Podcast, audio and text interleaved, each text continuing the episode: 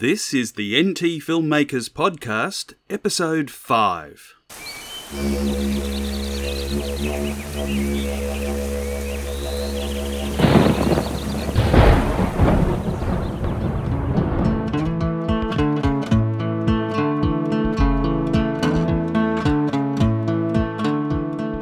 This is the NT Filmmakers Podcast, where we talk to filmmakers and creatives from the Northern Territory of Australia about their projects, their experiences, and their challenges. And now, here's your host, Steve Archer. Welcome, everyone, to the NT Filmmakers Podcast. In this episode, we'll hear the final part of an extended interview from Nathaniel Kelly and Thomas Medina about the process they took to create their first feature film, We're Family Now. We'll also be talking to Jonathan Saunders about his amazing animated series, Zero Point. And I'll be letting you know about an exciting event happening this week at the Deckchair Cinema. So sit back and relax. I hope you enjoy the show.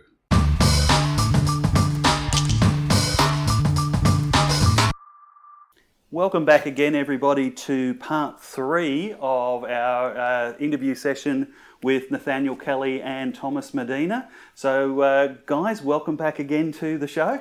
Thank you. If anything, I'm more excited now than in the first episode. Oh, this is good to hear. It's been 10 minutes since we recorded the last one. No, Uh, we've been magic here for a week. ma- magic of editing. um, so, uh, to, in today's uh, session, uh, folks, what we're going to be talking about is um, finding that balance between the creative aspects of making a film and the technical aspects of running the equipment, the cameras, the sound, the lighting, and all the bits and pieces that, that go along with that. You know, um, I'm not going to put the guys on a spot and ask them if they can tell me the difference between a grip and a gaffer. That's a bit hard. That's all just technical stuff. Um, probably going to just say it's him and then point to each other anyway. uh, but guys, um, again, we'll do the quick intro so our listeners can pick up your voices and then yeah. So my voice hasn't changed much from last week, but my name's Nathaniel, and uh, you'll call you'll hear me call myself Nat. And uh, Great. Um, I'm Thomas Medina. Hello. and we're both filmmakers. Yes. yes, we are. Yeah, and we work together a lot. Yes. I suppose. And and the main reason for getting you to introduce yourselves for each episode, guys, is of course that not everyone's going to listen to every single episode of the podcast Ah. in order. We'd Ah. love them to, of Guys, course. go back. We've Go talked back. about some great stuff. Yes. I've had three weeks to think about it, guys. Come on. Awesome stuff. So today, let's um, have a chat about that balance between the creative side and the technical side. Which, uh, um, without wanting to go into a chicken or an egg discussion, which way do you think is the more? Which one side do you think is the more important side? Which side do you think is the one that we need to focus on more? Which do you focus on more? What are your What are you? Now they're reckon? pointing Oh, at yeah, each so- other. Yeah. So uh, what do you think, Tom? uh, uh, how you mentioned chicken and egg. Uh, for me, certainly the one that comes first is the creative side. It's the creative, the idea, uh, what I want to make, and then how do I do it. Mm, and it Um, shows, yeah. Okay. Um, Now I'm, I'm not completely certain that uh, Nat disagrees there. yeah, yeah. Look, uh, what do you think about that? Oh yeah, definitely. I think. Oh, Um, he agrees. Yeah.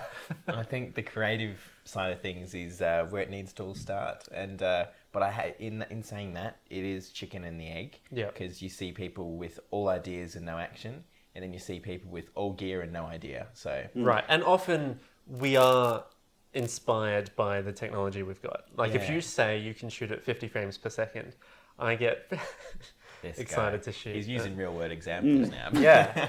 yeah. Um, So um, but- until the next piece of technology comes out that can shoot at 100 Ri- or oh, now look, and that's 120. already available. But Yes. is Yes. it available to us just yet? yes, well, just yes, that's that Um, was what I was meaning. Yes, you're Yeah, right. yeah, yeah. So yeah, but that story, the story that Tom told through that technology, he'd already written, and he sort of asked me a week before we went into production, "Hey, what's the maximum frame rate your camera can do? Is it still 30?" And I went, "Oh, it's actually 50 at the moment."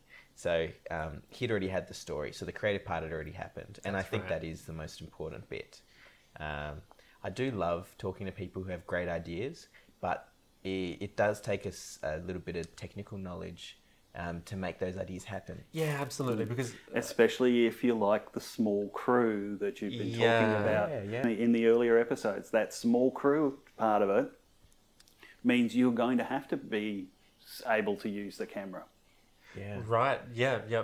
We we have to just learn it ourselves for the most part. Yeah. Um, and yeah, uh, like so many people do have you know great film ideas. That's kind of what you were getting at a second ago. I think uh, it, lots yeah, of yeah, people, you know, and they tell us about them or. Um, Come over here, mate. I've got a great, great story for you. Need listen. You should turn it into a film one day. yeah. You're like, oh, Um, okay. And then it's it's.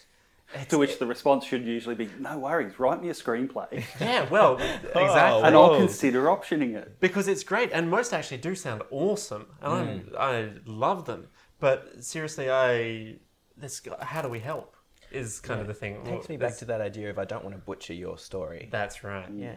and um and the next step can't be us yeah it's if someone has an idea they need to push it Yeah. uh, most of the way And we've had that before where we've had a script given to us and we had the opportunity to turn it into a film, but we were kicked off the project because our well, it was me that was kicked off the project. I really shouldn't drag was Tom not into I this. was, I've never been kicked off a film So, project. so I was at the head of the project as the director, and I got kicked off the project and my entire team because my creative differences were um, with the writers, and they were like, "We don't think you quite get the same story as us."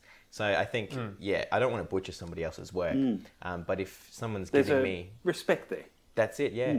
And if there's um, someone who's willing to turn their film, uh, turn their script into a film, and they're giving it to us, they really should watch our stuff and see if it's something we can do. Um, and then also, it's a bit of a sacrifice. Like we are going to have to change it lo- for logistical reasons when those come up. So, uh, you know, compromises need to be Yeah, made. and and you bring up a very good point there about style. How Yeah. you guys shoot separately, how you shoot when you're working together, won't necessarily have the same style. Style may have elements between them that Yeah. you share, that you have in common, but if we put your films side by side, Yeah, a, speci- a specific example, um, uh, not to reference one of our previous episodes, but Nat often uh, likes to go handheld more than I do, and I like to keep the camera on a tripod. That's not a cut and fast rule. It Mm. No, certainly uh, mixes it up, is, but yeah, yeah. that's the way we lean. Um, so there the are law. certainly differences in styles. What was that? It's not the law, but it's definitely something you should do. yeah, yeah, I think that's a definite um, creative difference between us two. But even though you do the sound for all of almost all of my films, Mm. and I shoot almost all of your films, um, those creative differences come through um, because it's usually about it's a bit of a dictatorship, but it's also an understanding of each other where we're headed with it. Yeah. and it happened. Yeah, it's happened for you know the last few years we've worked together. We sort of have learnt to understand each other a bit more. Yeah, and it's interesting too because um, we kind of keep that respect through editing because we each, we edit our own things. We've maybe edited a bit of each other's stuff, A little bit of crossover. um, bit of crossover there, and um, and yeah, editing is just such a huge kind of um, part of the creative process. Yeah, uh, Um, that's very important to getting our styles across. That's right. That's why Tom's films look like Tom's films and my films look like my films. I suppose at the end of the day, Yeah, it's yeah. just a combination of all that. Yeah, because all of my films you shoot, or pretty much all of them. Yeah. Um, so the look of my films is not different because of who's shooting it. Same It's- cameras and blah blah blah. It's just Yeah. a different style. Yeah. yeah. So the collaboration's a critical part, but there still needs to be somebody to drive the show, as Right. it were. yeah, yeah. Yeah. Big boss. Yeah, and yeah, I guess um, our scripts kind of do a lot of the talking. I feel like yeah, so w- often we just admit to each other we, that we don't fully understand each other's scripts. Yeah. Yeah, and we're like, and we're like, Well, I was going to ask Yeah. how close your writing is to each other. yeah, No, very different. yeah. I mean, we, yeah, I mean, I, we enjoy each other's scripts, I think, but we yeah, yeah. we just have to admit that. Yeah, look, I'm not totally sure what What you're is. doing there? Yeah. like, what is going on? Yeah. But um, at you, it's usually at some point during the production that I go, "That's what he's doing." Oh, Yeah. that's awesome. Yeah, yeah, yeah. Uh, but and it's often when I look in, in the camera while you're shooting one of yours that I go, oh, look, okay, now I get it. Yeah, but there are times when I um, just it's flown over my head, and like I'll rewatch an old film of Tom's, and I'll go, "Hang on a second, that's what he's done all along." So there's stuff like that that never gets explained to each other because there's that just blind trust that we have to have hmm. in each other to make the films happen. Yeah. yeah. And I mean, we've only made so much stuff that we're completely embarrassed by so far, so it's working out for the most part. Totally. Yeah, yeah. I don't, think, I don't know that anybody should ever be embarrassed by anything that they've ever done. Oh well, that's nice. What was Yeah. the, the, there was a quote I saw the other day. There's there's no such thing as success and failure. There's just success and learning. Oh, we've done a lot of learning then, haven't we? Yes. Yeah. Yeah, I would say. Some, Yeah, some, some of it's slightly embarrassing learning, but Uh, no, I love a good embarrassment. I think that's important to have. What do you What do you mean? Explain. Extrapolate that. Pause everything. What does that mean, Matt? I love to. Oh no, you, you're my embarrassment. I love to have no. I love to have uh, ex, um, moments that embarrass me and make me go, "Oh man, I should. I should probably never try." Can we to have a specific example, please? Um. oh goodness me. Um, I'll tell you one of my embarrassing moments. Oh well, no. Let's hear yours because I don't know if I, want, I have one to share. Okay, fine. Maybe I, I brought this up just because I want to share mine. I actually don't, but here we, I've brought it up now. Look, you're but I. I did. Um, well, I have dropped a boom pole on, on someone's head before. Oh no, and Should it was I- on my set. Can we edit this out? Can we? Can no, we I, that I. I doubt it very much. ah, no. Yeah. Yeah, but you've got to do that once, I think. It was quite an important person too. Uh, I felt really bad about Yeah, that. They were well- acting. They were acting. So yeah. Oh, I, and see, I'm looking at the silver lining, saying, "Oh, isn't it good? The actor caught the boom pole on its way down. Otherwise, the equipment could have been damaged That's as it hit very the ground." true. I mean, it wasn't an expensive. It was my equipment, so I wouldn't. I've actually would have prepared. And that was when we were using a tripod as a boom pole. um, so it was a tripod that came flat down. um, Oh. but on the positive side, yeah. You haven't dropped Steve, one what's since. a positive? you haven't dropped one since. Yeah, the well, I yeah, haven't dropped one You haven't dropped one since. The actor caught it. The equipment wasn't damaged. yes. Yeah. The fact that they have Um, caught it with their head doesn't sort of factor in. That's a detail. Everyone's fine. That's it. And yeah. I've dropped and I've damaged equipment of mine many times in the past. Oh, great. Uh, But- Talk about the mud. Oh well, yeah. The, okay. Okay, Oh, yeah, I'll talk about the mud. yeah. But uh, at least I haven't hurt anybody except myself when I do it. Um, Wow. So the mud was we're family now. There's a scene right at the end where um, there's a bit of a chase. I won't spoil it, but two characters are having a chase, and um, one of the characters gets in a car and they drive away. And we shot this in the wet season when it was lovely and muddy, and the speed with which they took off was so great and so fast that this this wave of mud shot up from the back tire, which was where I was running behind the car, filming with like holding the camera handheld, and uh, I don't remember what I looked like because you didn't take a photo or anything, but Yeah. it was like it felt like this sheet of just like mud straight up the middle, Yes, and it had yeah. covered my camera lens, and it went in through m- the grills of my monitor, and and my shirt was splattered, and Yeah, and then the next hour or two was no, just it was only half an hour. I remember it felt I was keeping. hours. It was it was a tense moment. yeah. that's why. because that was the most quiet it's probably ever been on one of our sets, Mm-hmm. and no one Nat- cracked it. Everyone just went dead silent. because- and that was just there, like very carefully picking away at the bits of mud that were inside his monitor, and it, they'd, it- they'd got all inside. Yeah. Wasn't sure if it'd ever work again. Yeah, and it still does work, but the touchscreen capability is super dodgy now. But Yeah. the camera is a Canon C100, and it's the camera I've been using for all of our films for the past, or most of our films for the past like three years. Yeah. And that thing has lived through so much. It's an mm. old camera too. I think it's it's definitely older than most people would care to use for current films, but it's a monster at surviving, and it's uh, it's an absolute um, tank. So And and again, that's a nice little segue. Thanks very much for that because we've been talking about creative versus technical. Yeah. And I've been hesitant to bring up the let's talk gear, but now that you've mentioned Oh, it, man, Let's that's- talk let's gear. let's talk gear. Oh, is there a everybody everybody likes gear. gear. No, we love gear. I think that's something you can't you can't get wrong. We we love gear. We do. Well- lo- I mean, yeah, we love gear. I, I don't, I don't, I would, I, I don't like owning gear. I, can tell. I own all do you the mean? gear we use. yeah. Um, I own a bit of it, but yeah, not much Yeah, compared to that. Are you early adopters when they release new kit? No, I'm late adopters. I'm always Are you? secondhand camera. Blah. Ah, blah. okay. Yeah. Okay. Um, in general, for technology, I'm an early adopter, so I don't. I guess I don't buy enough film equipment to um to know. Um, but if if they come out with a, you know, a levitating uh, boom mic, then I'm right on it. Yeah, Yeah, I'd probably pay for that too. Yeah. sounds like a good idea. But where would all the weight transfer? Gravity in there? No, no, I'm still actually keen on that idea where um, there's a strap around the waist and then invisible strong wire sending the mic, the boom mic over the actor's head, and so the actor is holding the microphone up themselves, Yeah. um, and it's invisibly just hanging above their head. Yeah, I- I'm a little hesitant based on that story you were telling me before about boom poles The and boom actors' heads. Ah. maybe Tom, maybe we shouldn't be record, maybe we mate. shouldn't be Just taking if you down anyone that wants to volunteer, I'm going to build this device. Um, don't trust you. Don't I'm pay. pretty sure they had something like that in Star Trek, so yeah, Yeah, yeah, it must yeah. be real. that must be. It's like the the high tech version of just the, the shotgun mic in the in the trench coat, and you just put it on the inside jacket, and yeah, it's like a it's like an old style lav mic. Have you done that? Oh no, maybe it's not good. It sounds a little extreme. Wait, it also uh, My oh, head's gone to Mae West. Is that a microphone in your pocket, or are you just pleased to see me? Oh no.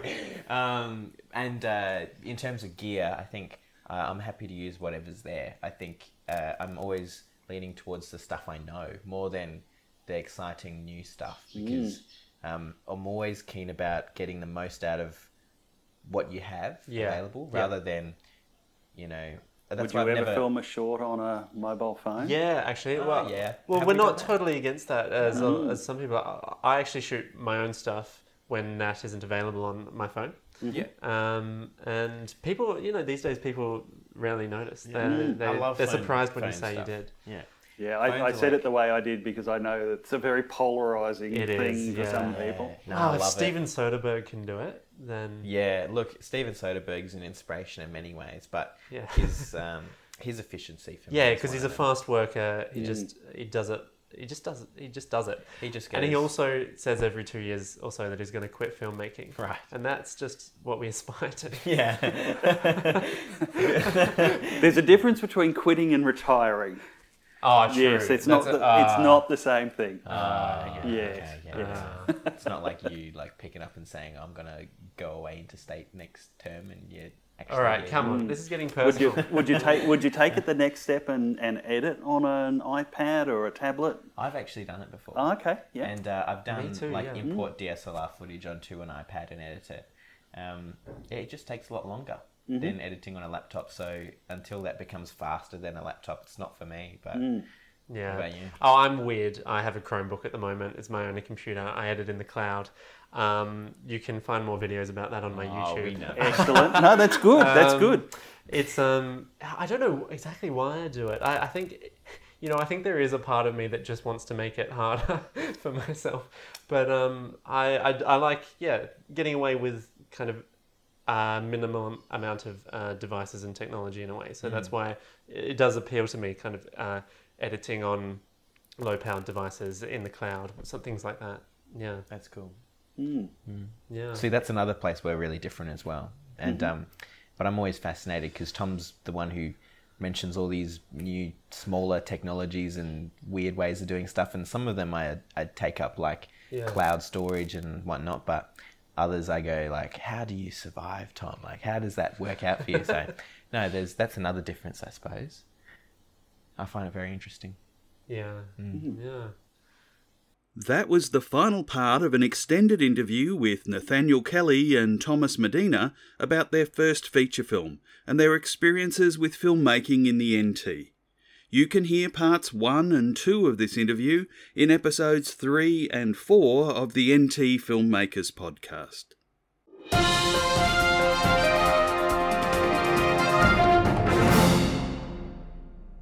The original and best mountain film festival is coming back to Darwin over two huge nights Tuesday 14 May and Wednesday 15 May 2019.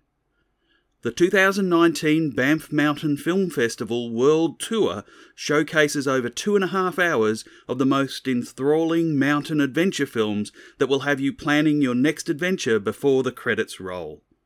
The tour is hot on the heels of the largest and most prestigious mountain festival in the world, the Banff Mountain Festival, which takes place every November in the mountain town of Banff in Canada. More than 300 of the world's best mountain sport, culture, environment, adventure, and exploration films are shown during the week long event. A selection of award winners and audience favourites then tours the globe, visiting 390 communities and 35 countries as part of the festival's official world tour. This year, the Australian lineup features two and a half hours of captivating short films, shot in some of the most wild and remote corners of the world. The program is packed full of mesmerising cinematography, thought provoking storylines, and adrenaline inducing action sequences. Presented by World Expeditions, the Banff Mountain Film Festival World Tour will be screening at the Deckchair Cinema in Darwin over two huge nights. For more details, visit www.banffaustralia.com.au. That's B A N F F Australia.com.au. The Deckchair Cinema opens at 6 pm with the screening starting at 7:30 pm. Pre-purchase tickets by visiting www.deckchaircinema.com.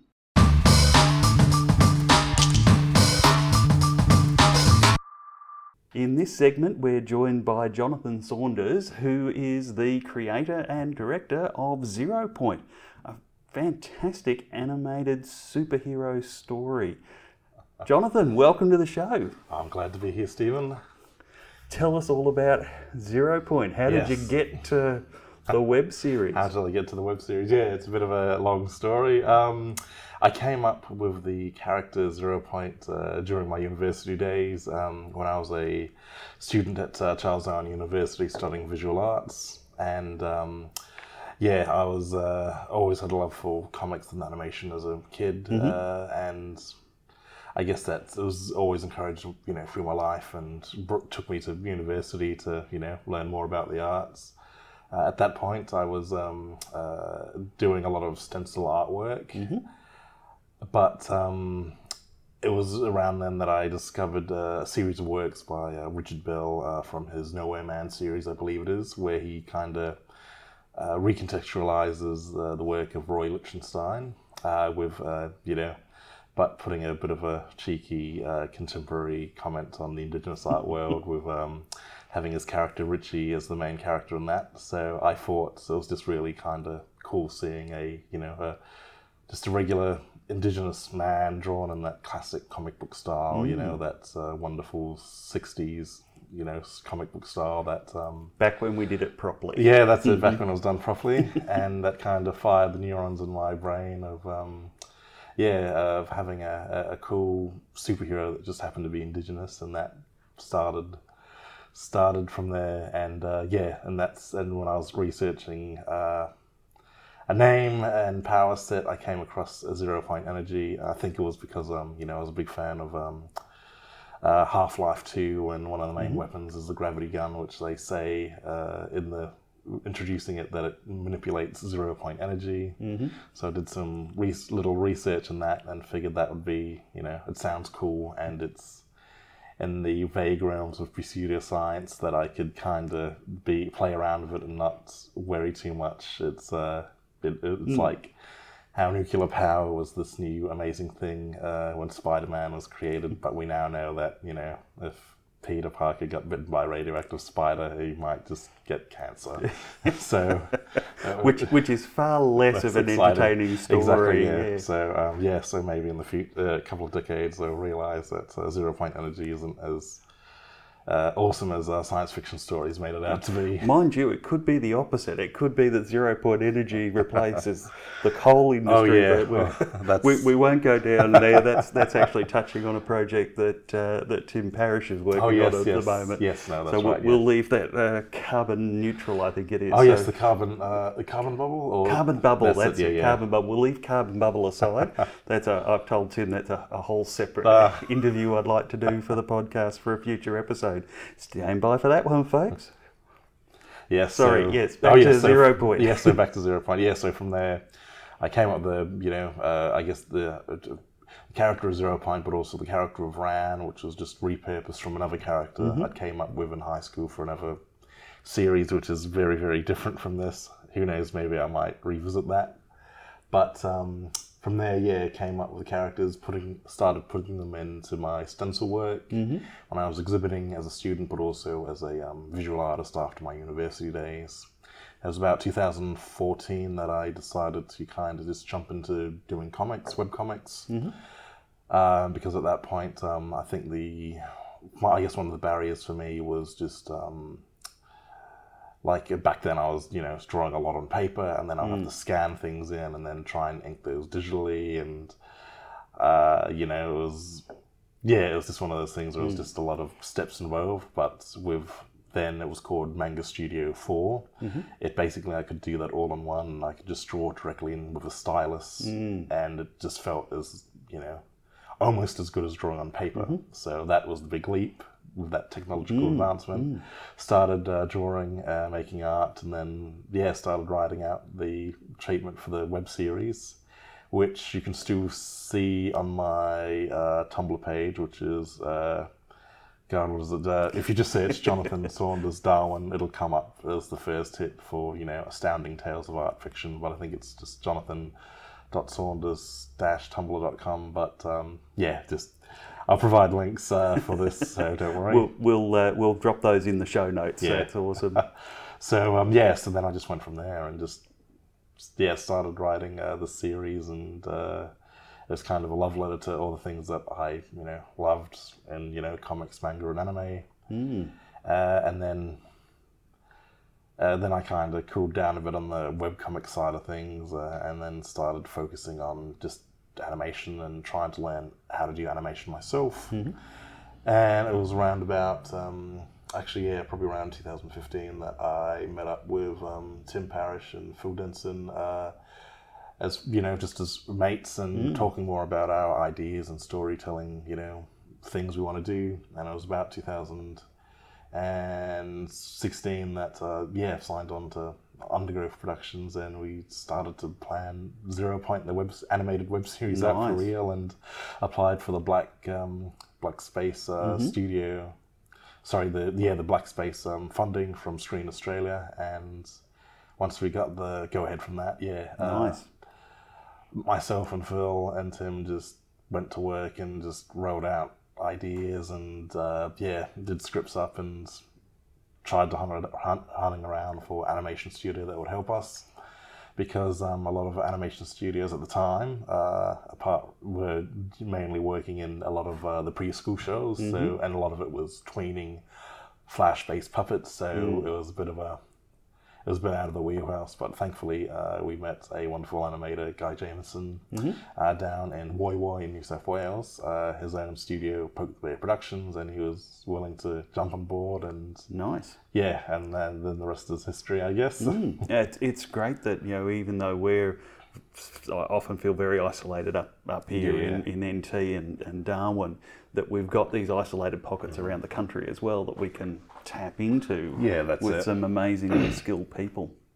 Well, yeah, no, that's exactly it. I think, um, yeah, the internet has probably made that a lot more easier than it would have been, you know, a decade ago or even 20 years ago. Um, Yeah, where if you were wanted to make it as an animator or even as a filmmaker, you would have to go down to Sydney or Melbourne. So, yeah, yeah, I think it's it's obviously, yeah, I don't think, yeah, we could have done this without, you know, the internet and the way we are probably better connected now. Uh, yeah, and it helps, you know, close that great uh, distance in Australia. Exactly. I mean, we, we often think about the internet as the and, and you know, pl- places like YouTube uh, as the means for putting our work out there, but it, in fact, it's also a way of collaborating with people, bringing those skill sets together, a- and making that community smaller or at least connected, even if uh, they are spread out.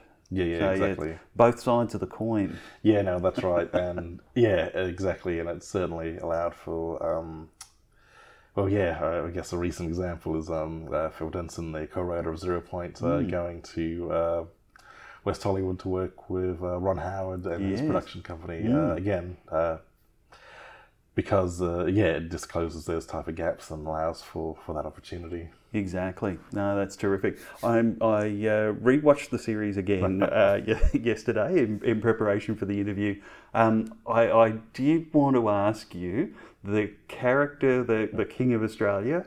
is there is there an inspiration for that particular character? Oh, yeah, He, he reminded me of a couple of politicians. Oh, that okay, yeah. I've seen, but I wanted to. Yeah. yeah, no, I guess um, for Samson, he was voiced wonderfully by uh, Stephen Oliver. Um, I guess yeah, a few different inspirations look wise. Mm-hmm. Um, his uh, there's a there's a scene in episode one where he his pose is pretty much identical to this very famous drawing that was done of um, Bungaree, mm-hmm. and uh, that's why he's got the red uniform. And then uh, again, I guess I can say it's spoilers, and it's revealed that it's indigenous at the end because I wanted him to kind of be almost this nightmare, evil version of Bungaree, uh, you know, uh, who who actually did call himself the um, the King of the Blacks. So it was a, it was a bit of a reference to that. But I guess character wise, I um, I guess I was kind of leaning more on those classic comic book uh, archetypes for Samson. Uh, maybe a little bit of um, I guess another classic Australian uh, creation, Lord Humungus, as well, with the mask and is very flamboyant and theatrical. But um, yeah, I think there probably was a few real life people that I was inspired by, or at least making a bit of a, a jab at. But I won't say say No, who no, yet. maybe maybe down maybe ten years, I'll say yeah that I was kind of who I was. yeah, no, I I sort of made the connection that you were designing the characters and coming up with the characters during your university days. And Oh, there's a tradition there of Yeah. university students being.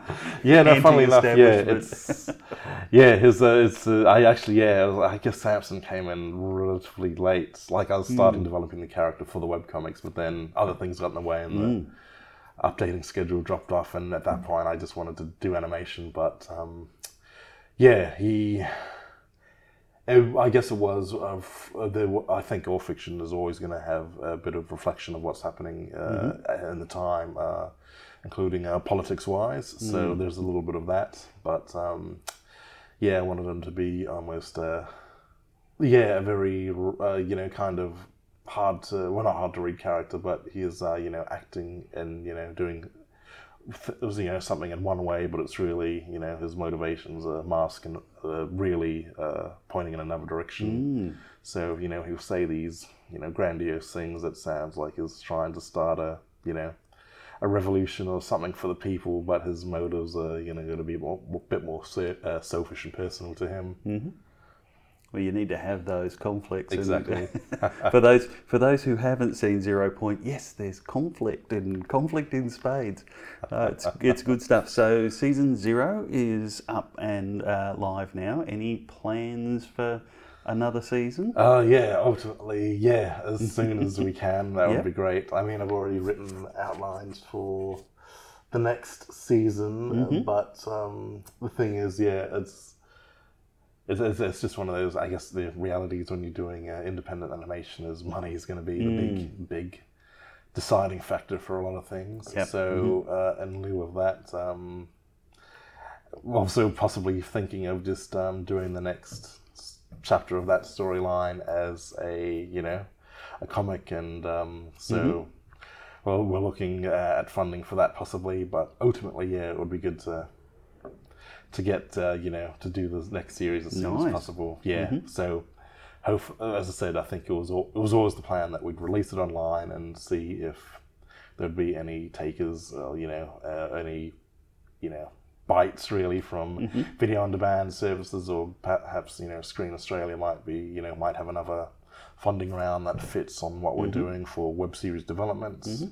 Or another option is again we'll have to you know organized as well but um, you know crowdsourcing and crowdfunding is another op- uh, another option but um, yeah as I said I want to, yeah, I want to be able to get uh, the next series out as soon as possible. Fantastic. But uh, yeah, as I said, just gonna wait for the uh, the moolah to come in. Of course, of course. That sounds great. So, Jonathan, thanks very much for coming on and talking to us about Zero Point. Folks, for those of you who haven't seen it yet, look it up on YouTube, Zero Point. We'll put the links in the show notes as well. Uh, so, really terrific series, uh, absolutely worth a look uh, to see all those episodes in season zero. Thanks again, Jonathan. Really appreciate your time today. No worries. Thank you for having me.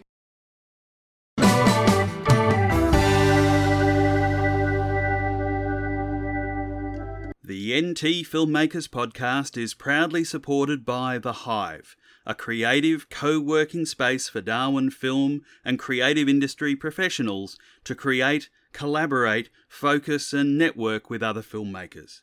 The Hive is centrally located at 1 Pavonia Place, Nightcliff. For bookings and more information, email screenhub at undergrowthproductions.com.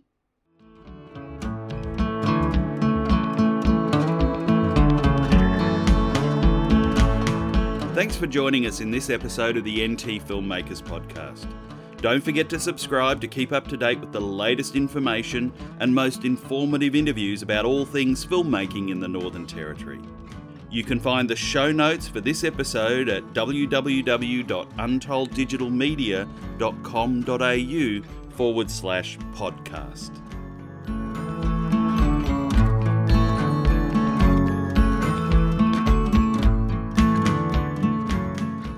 This has been an Untold Digital Media production, copyright 2019.